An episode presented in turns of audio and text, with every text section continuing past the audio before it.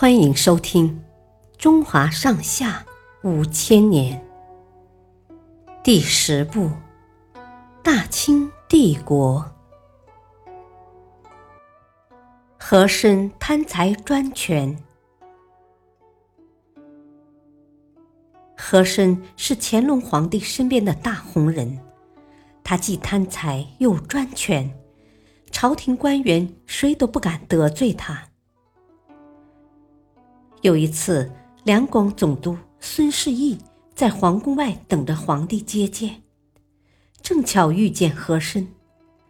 和珅问：“你拿的什么？”孙世义说是鼻烟壶。他接过来一看，竟然是用一颗大明珠做成的鼻烟壶，晶莹剔透，非常精美。送给我好吗？他问。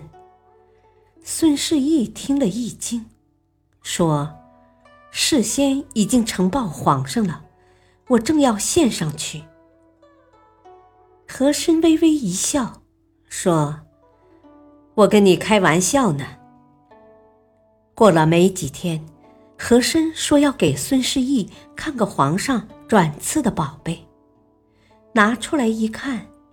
居然就是那枚明珠鼻烟壶。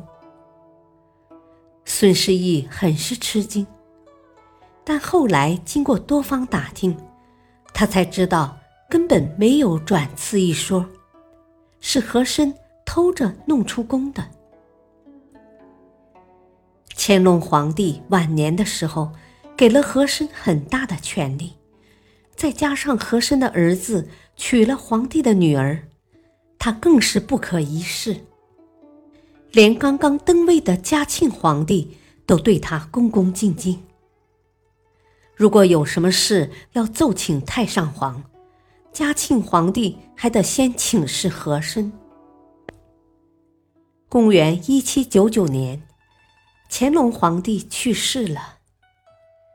早就受够窝囊气的嘉庆皇帝，立即下令抓捕和珅。在查抄他的家产时，查出当铺七十五间，银号四十二座，古玩铺子十三座，玉器库两间，金银财宝更是不计其数，总价值可达八亿两白银，相当于当时国库十年的收入。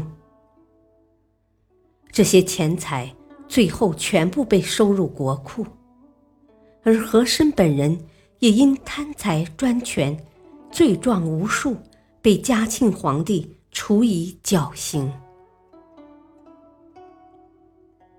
感谢收听，下期播讲林清起义。敬请收听，再会。